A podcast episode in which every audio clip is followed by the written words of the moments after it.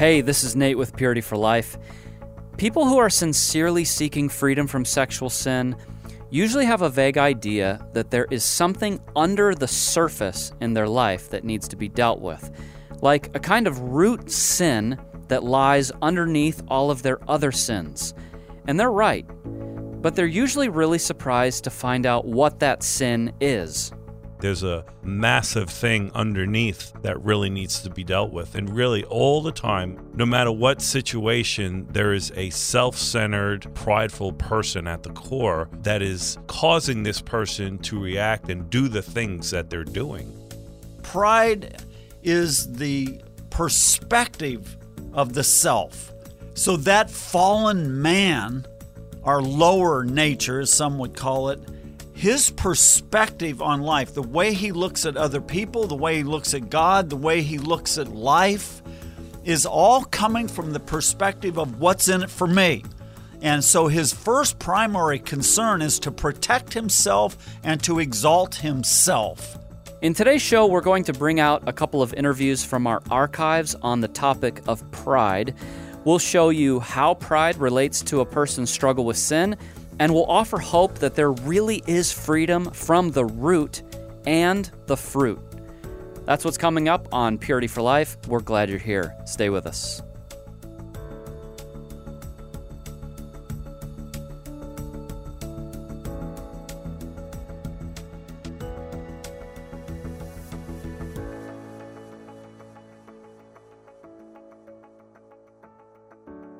A few weeks ago, we released a couple of shows called What Does That Have to Do with My Problem? And I think we hinted at this in some of the answers that we gave that all of the issues that we talked about, whether it was self righteousness or self pity or an obsession with being successful, all of these things flow out of the self life. And so if we want freedom from sexual sin, then we need to deal with the root issue, which is the self life.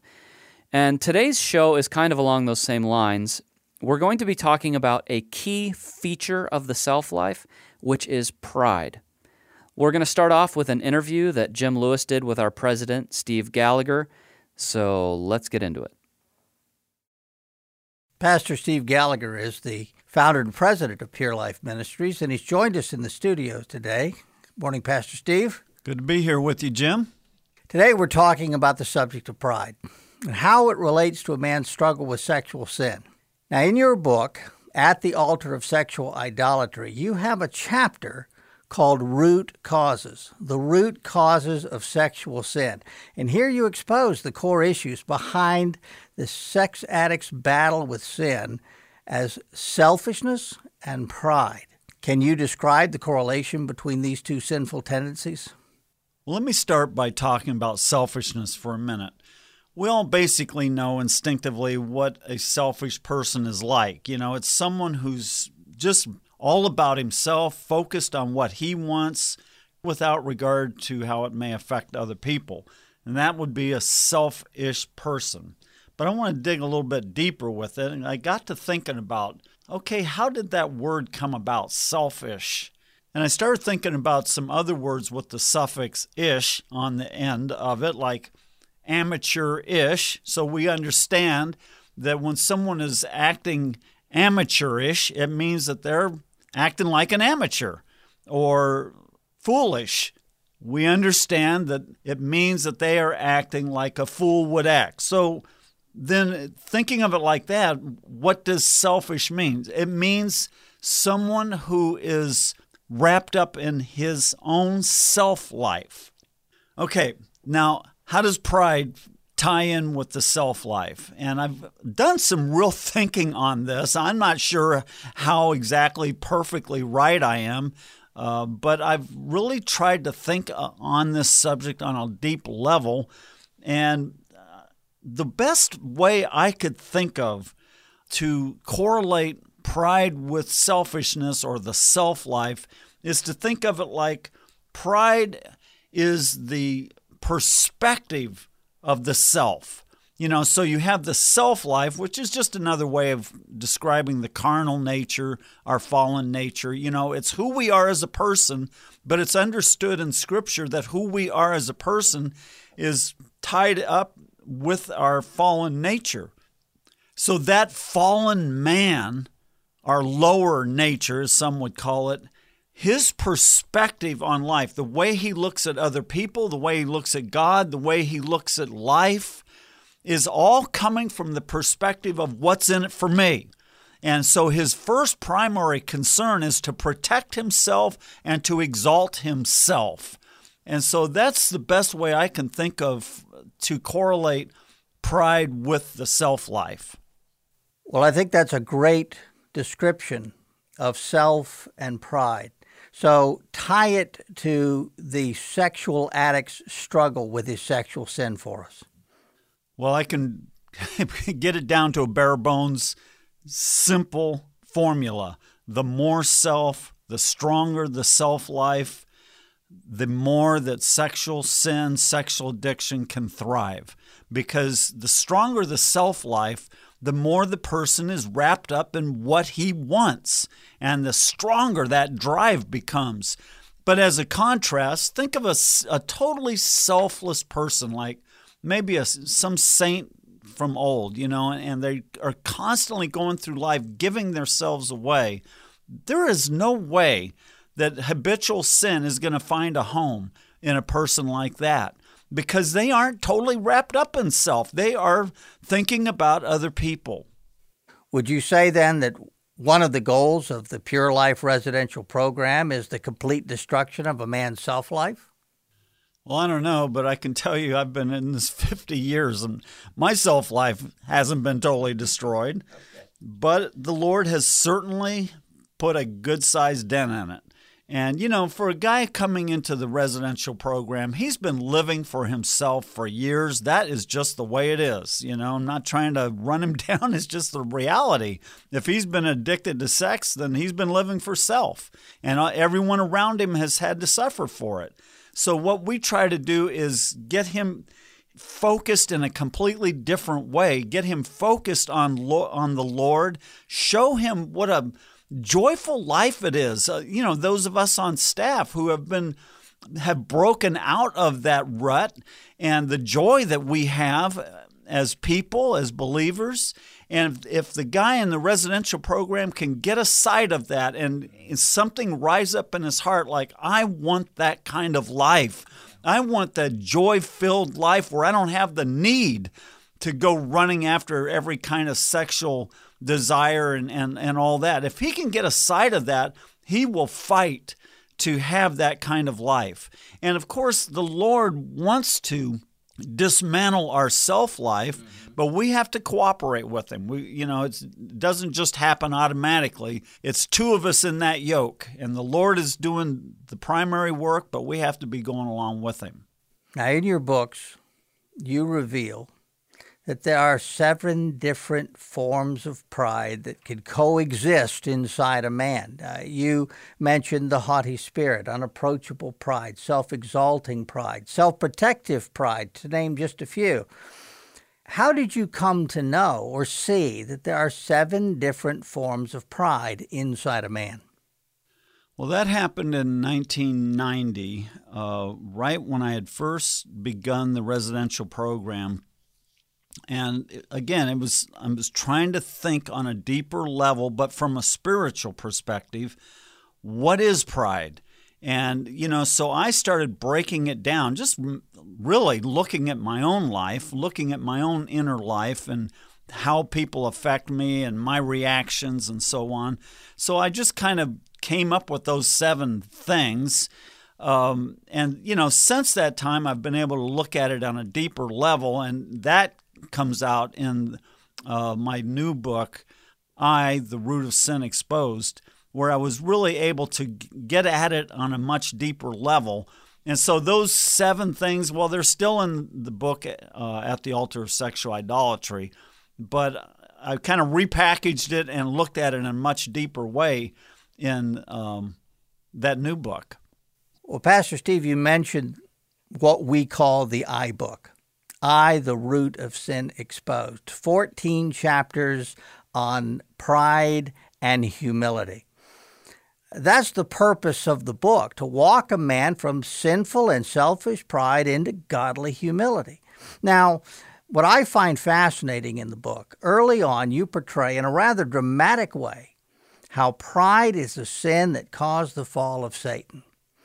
What I want to ask you, though, is this What are the immediate implications for a man who is struggling with sexual sin?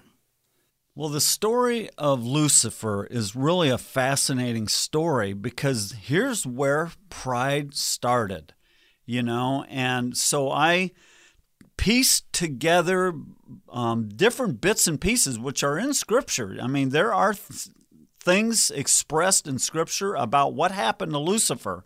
Like in Isaiah 14 and Ezekiel 28, it's described in there and other places. So you start like a jigsaw puzzle. You start putting out the pieces that you know you have. And then when you have this somewhat fractured picture, then you start tying it all together. And I told the story as best as I could speculate it what happened to Satan, to Lucifer, how he fell, and how he took others with him. So that was how it all began pride. Human beings are moral beings just like angels are. And the difference is that the angels had a set probationary period. Those who went along with Satan fell and became demons, and those who withstood his temptations and stayed faithful to the Lord remained as angels. So, you know, that came and went. And then all these thousands of years since then, they've played out their roles. But with humans, it's different because our entire existence on earth is a probationary period. And so, for a guy who has gotten involved in sexual sin, basically what he has done is he has patterned his choices and his lifestyle after the thinking of demons. And so he has dug himself into a deep spiritual pit, and now he must walk himself out of that pit by changing the way that he does life, changing his behavior. And over time, little by little, he's coming out of that pit, coming into the bright life that the Lord has planned for him. What I hear you saying is that we have followed the enemy into pride and into selfishness, and that has led to sexual sin. And there is a way out. What is that way out? What is the opposite of following the enemy? It's following the Lord. It's doing all that we possibly can to fight for a life in God. And as we do that, it opens the way for the Holy Spirit to work that wonderful process of sanctification in our inner man. And, you know, little by little, we change and we become more godly. I want to almost say God ish, kind of. You know, we want, we're going to become more full of the Spirit of the Lord rather than full of pride. That was a thoughtful and revealing discussion, and I appreciate you coming in to our studio today. Yeah, it was a blessing, Jim. I enjoy looking at such things. One of the most dangerous aspects of pride is that it is really hard to detect in ourselves. So, we can think that we have very little pride when in fact our lives are full of it.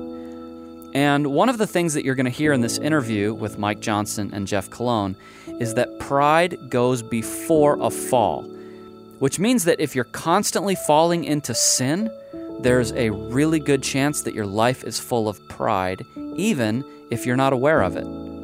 So we have to learn to deal with our pride, otherwise, we're always going to continue to fall. Jeff, as we look across all of the world, really, but especially in America, we see a landscape of destroyed lives, people that are destroying themselves, destroying their families, hurting other people. And of course, psychology wants to look at these individuals and come up with all kinds of reasons and excuses and problems. But spiritually, as we look at this landscape of destruction, there is a common thread that runs through all of these lives, and that's what we want to talk about today. And that common thread is pride. Uh, what do we know generally about pride? Well, Mike, we have a verse in the Bible, Proverbs 16, 18, that tells us pride goes before destruction and a haughty spirit before a fall.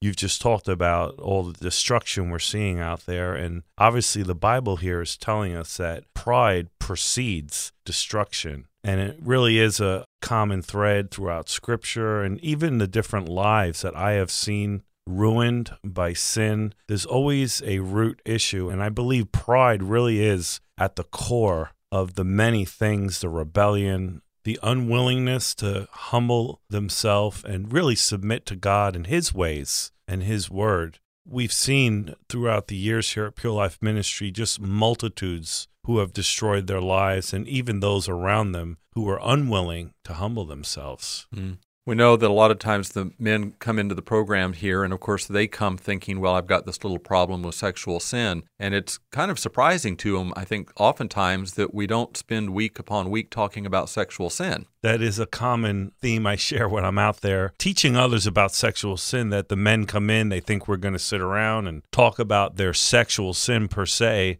But really, what we tell them is that's just the tip of the iceberg. There's a massive thing underneath that really needs to be dealt with. And really, all the time, Mike, no matter what situation, there is a self centered, prideful person at the core that is causing this person to react and do the things that they're doing. Mm. Well, one of the things we also see in Scripture is that with pride, there is always a consequence the men coming to us are just manifesting one of those consequences of having a prideful, self centered life. That's true, Mike. And I guess we can look at three distinct ways that that would work out in a person's life who really doesn't humble himself. First of all, there comes dishonor with pride, and then obviously the inevitable fall that the scripture we just read talks about. But also, Mike, there's judgment and destruction in the end. There are three scriptures in Proverbs. One relates to dishonor, as you just mentioned. When pride comes, then comes dishonor. What are the kinds of ways we see this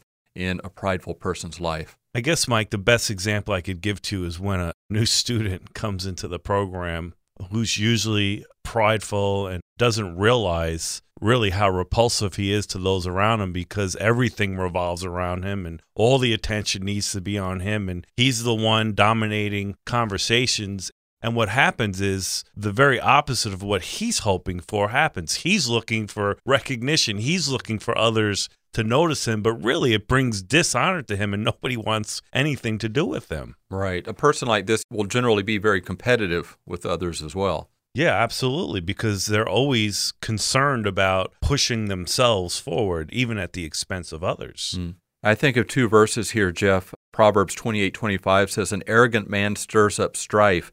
In Proverbs 13:10, through presumption comes nothing but strife. I'll say it, it's my testimony. I was one of those men that you described when I came into the living program.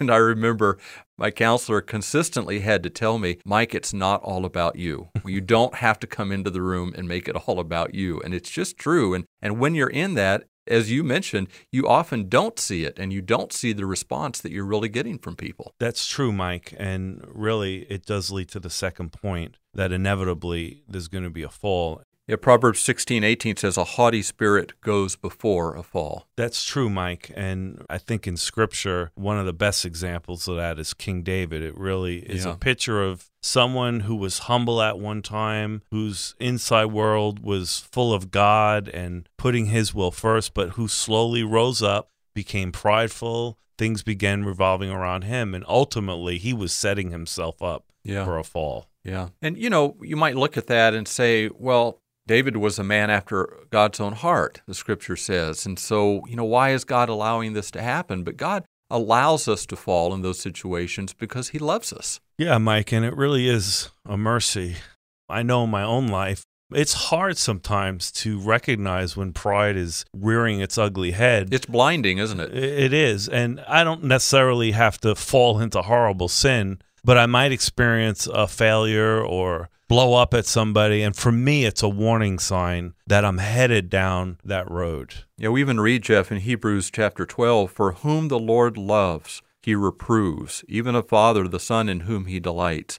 And so, One of the things that I learned in my own fall was that if you're in sin, if you're in rebellion, if you're in pride, and you're not experiencing the chastisement of the Lord, then you may very well want to ask yourself, do I even belong to Him? Because He really does allow the circumstances of pride to enter into our lives so that we can see what we're blind to seeing, which often is our pride. That is so true, Mike. And I'm thankful in my own life that God has chastened me many times because mm-hmm. I know how easy it is for me to rise up in pride. But like you said, Mike, the best thing we can do when that happens is repent that's the beautiful thing about what happened to David. He really repented. He yes. really humbled himself. He didn't head down that third aspect of judgment and destruction. He avoided that. Yet I think about King Saul, who also rose up in pride. God came to him through the prophet Samuel and was trying to help him, but he just would not humble himself. And he entered into what we can see as the last aspect we're talking about here judgment and destruction. You know, Jeff, we did say, and Scripture certainly confirms, that God allows chastisement into our lives because He loves us. But there is also a warning in Scripture, and that is not to disdain the mercy of God, not to trample the mercy of God. And there is a point, and we never know where it is in an individual's life, but there is a point that God comes to where destruction is the inevitable end of ignoring God's trying to get a hold of us through the consequences of pride in our lives. It's so true, Mike. It does remind me of Proverbs 29 1, where Solomon said, A man who hardens his neck after much reproof will suddenly be broken beyond remedy. And, you know, when I read that, what I see is God constantly reaching out through situations, through circumstances, through our failures trying really just to draw us to himself if mm-hmm. we would just humble ourselves and even the unsaved you know god is constantly reaching out reaching out but if we just resist the truth resist the truth just refuse to humble ourselves and see that we are prideful that we're self-willed that we're in rebellion against god really in the end there's only one thing left which is judgment and destruction. That's why it's so important especially for a christian to respond when God is dealing with you and God is showing you maybe areas in your life that you need to repent of. And not to expect, oh, well, God will give me another chance. We just really never know. No, we don't, Mike. And we don't want to play Russian roulette with right. our eternity. Right. Well, the scripture tells us, Jeff, that God gives grace to the humble, but he opposes the proud. An individual who may be listening, who used the word earlier, repentance, someone may be listening that doesn't really understand what that means. If they're listening and they know that God has his finger on pride in their lives, what is God really asking them to do? I know, Mike, in my own life, all he asks us is to embrace the light when it comes. You know, the Bible talks about he who covers his sin will not prosper. And we tend to look at that verse and we think of it as, oh, yeah, I need to confess my sin to others and I can't hide things. But really, what that scripture is talking about is when I minimize and I try to cover it in those ways, or I blame shift and really don't take responsibility for what God is showing me in my heart. That's really the inference in that scripture. So, what I would say is if you're seeing that, if God is showing you things through your circumstance or situation, don't minimize it. That's what King Saul did. He mm. blame shifted. He covered his sin even with his good deeds. Well, look at the other things in my life I'm doing here, but it didn't take away what God was trying to show him in his mm-hmm. heart. Mm-hmm. And an example of the opposite of that, we mentioned David. If someone wants to see it, go and read Psalm 51 yeah. and see an example of what it really means to be honest about what God is showing you. Yeah, and David prayed, God, you desire truth in yes. the inward part. And I would just encourage anyone out there listening, just let the truth of God be in your inner part. Don't look to protect yourself, don't look to cover things when God is mercifully trying to expose and to draw you really to Himself. Yes, amen. Jeff Colon, thank you so much for talking to us today about the destructive nature of pride. Thanks, Mike. We're going to finish off today's show with a testimony. When Stephen was in our residential program, he finally dealt with the root of his sin and he started to experience wonderful freedom. My entire life, for 45 years, everywhere I have lived, I have been active in church. At seven years old, I prayed to receive Christ, basing the security of my eternity on that prayer for salvation in 1982.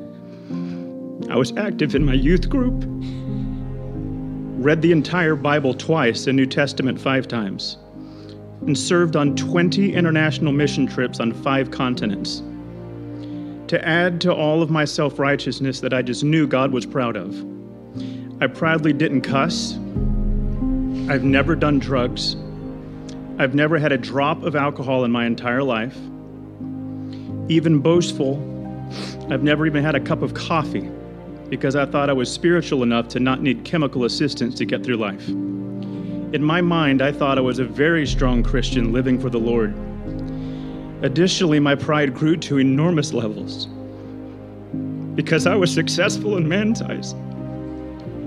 However, last April, my kingdom that I had built brick by brick was utterly destroyed by a nuclear bomb of God's mercy when the Lord began a four day process of exposing my hidden sexual sin. The conviction finally became overwhelming as he used my teenage son to look me straight in the eyes to convince me to come fully clean. So I came into the light with my wife, shattering her heart into to a million pieces. I told her of my years of viewing pornography during our 23 year marriage a sexual relationship with a coworker in 2009, and years of sexual messaging with numerous women. That night, hearing the gut wrenching wailing from my wife and children, whose entire world had been nuclear bombed even worse than mine because of my sin. The Lord began a work in my life to show me who I truly was here at PLM, as the humbling process continued, my eyes were open to the fact that I was an extremely selfish person with a desperate need for approval from others, an obsessive desire to control every aspect of my life, an unhealthy need for perfection, crippled by worry and anxiety. I came to the reality that regardless of everything I intellectually knew about Jesus, his truth had never penetrated my own callous, prideful, sinful heart. And I needed continued humbling to see him for who he truly is. I want to thank my counselor, Steve Martin, for patiently and unwaveringly pointing me to Jesus every step of my journey at PLM. I also want to thank my wife, Kelly, who is here tonight, who has endured enormous mental and emotional anguish being married to me, and that was even before my sexual sin was exposed in April. As she dealt with my controlling nature, selfishness, always being right attitude, anger, manipulative and condescending communication, and much more for 23 years. Yet, in her Christ like love for me, she earnestly prayed for me daily and has mercifully forgiven me of all my sin against her. Kelly, I love you forever. Most importantly, I am eternally grateful to Jesus Christ, the one who I can now truly say is my Savior and my Lord. You have cleansed me of all my sins by your precious blood. I once was lost, but now I'm found. I was blind, but now I see. So, I'm sure that you've heard a lot today that was interesting and maybe even helpful, but I'm concerned that some people who are listening might miss how incredibly serious this is. The Bible says that God opposes the proud, which means that some of you might really be looking for freedom from sexual sin, but your pride is putting you and God at odds and if God is opposing you, where are you going to get help?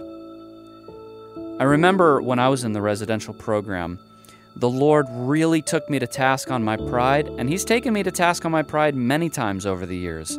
And I've learned that if I'm going to walk with God, I have to be really serious about walking in humility before Him. That's the end of our show today. And if there was something that really resonated with you, I would definitely encourage you to go back and listen to our Exposed series. It's a nine part series looking at Pastor Steve Gallagher's book, I, the Root of Sin Exposed. It's a really thorough look at pride and the self life. It'll show you how pride manifests itself and also how to truly come out of it. Just look for episodes 421 through 430. We'll see you next time. Purity for Life is a production of Pure Life Ministries. For over 30 years, Pure Life Ministries has been the go to for those whose lives have been devastated by sexual sin. Visit us on the web for more information about our life changing counseling programs and powerful teaching materials. Also, check out our video clips of men and women whose lives have been radically transformed. All that and more at purelifeministries.org.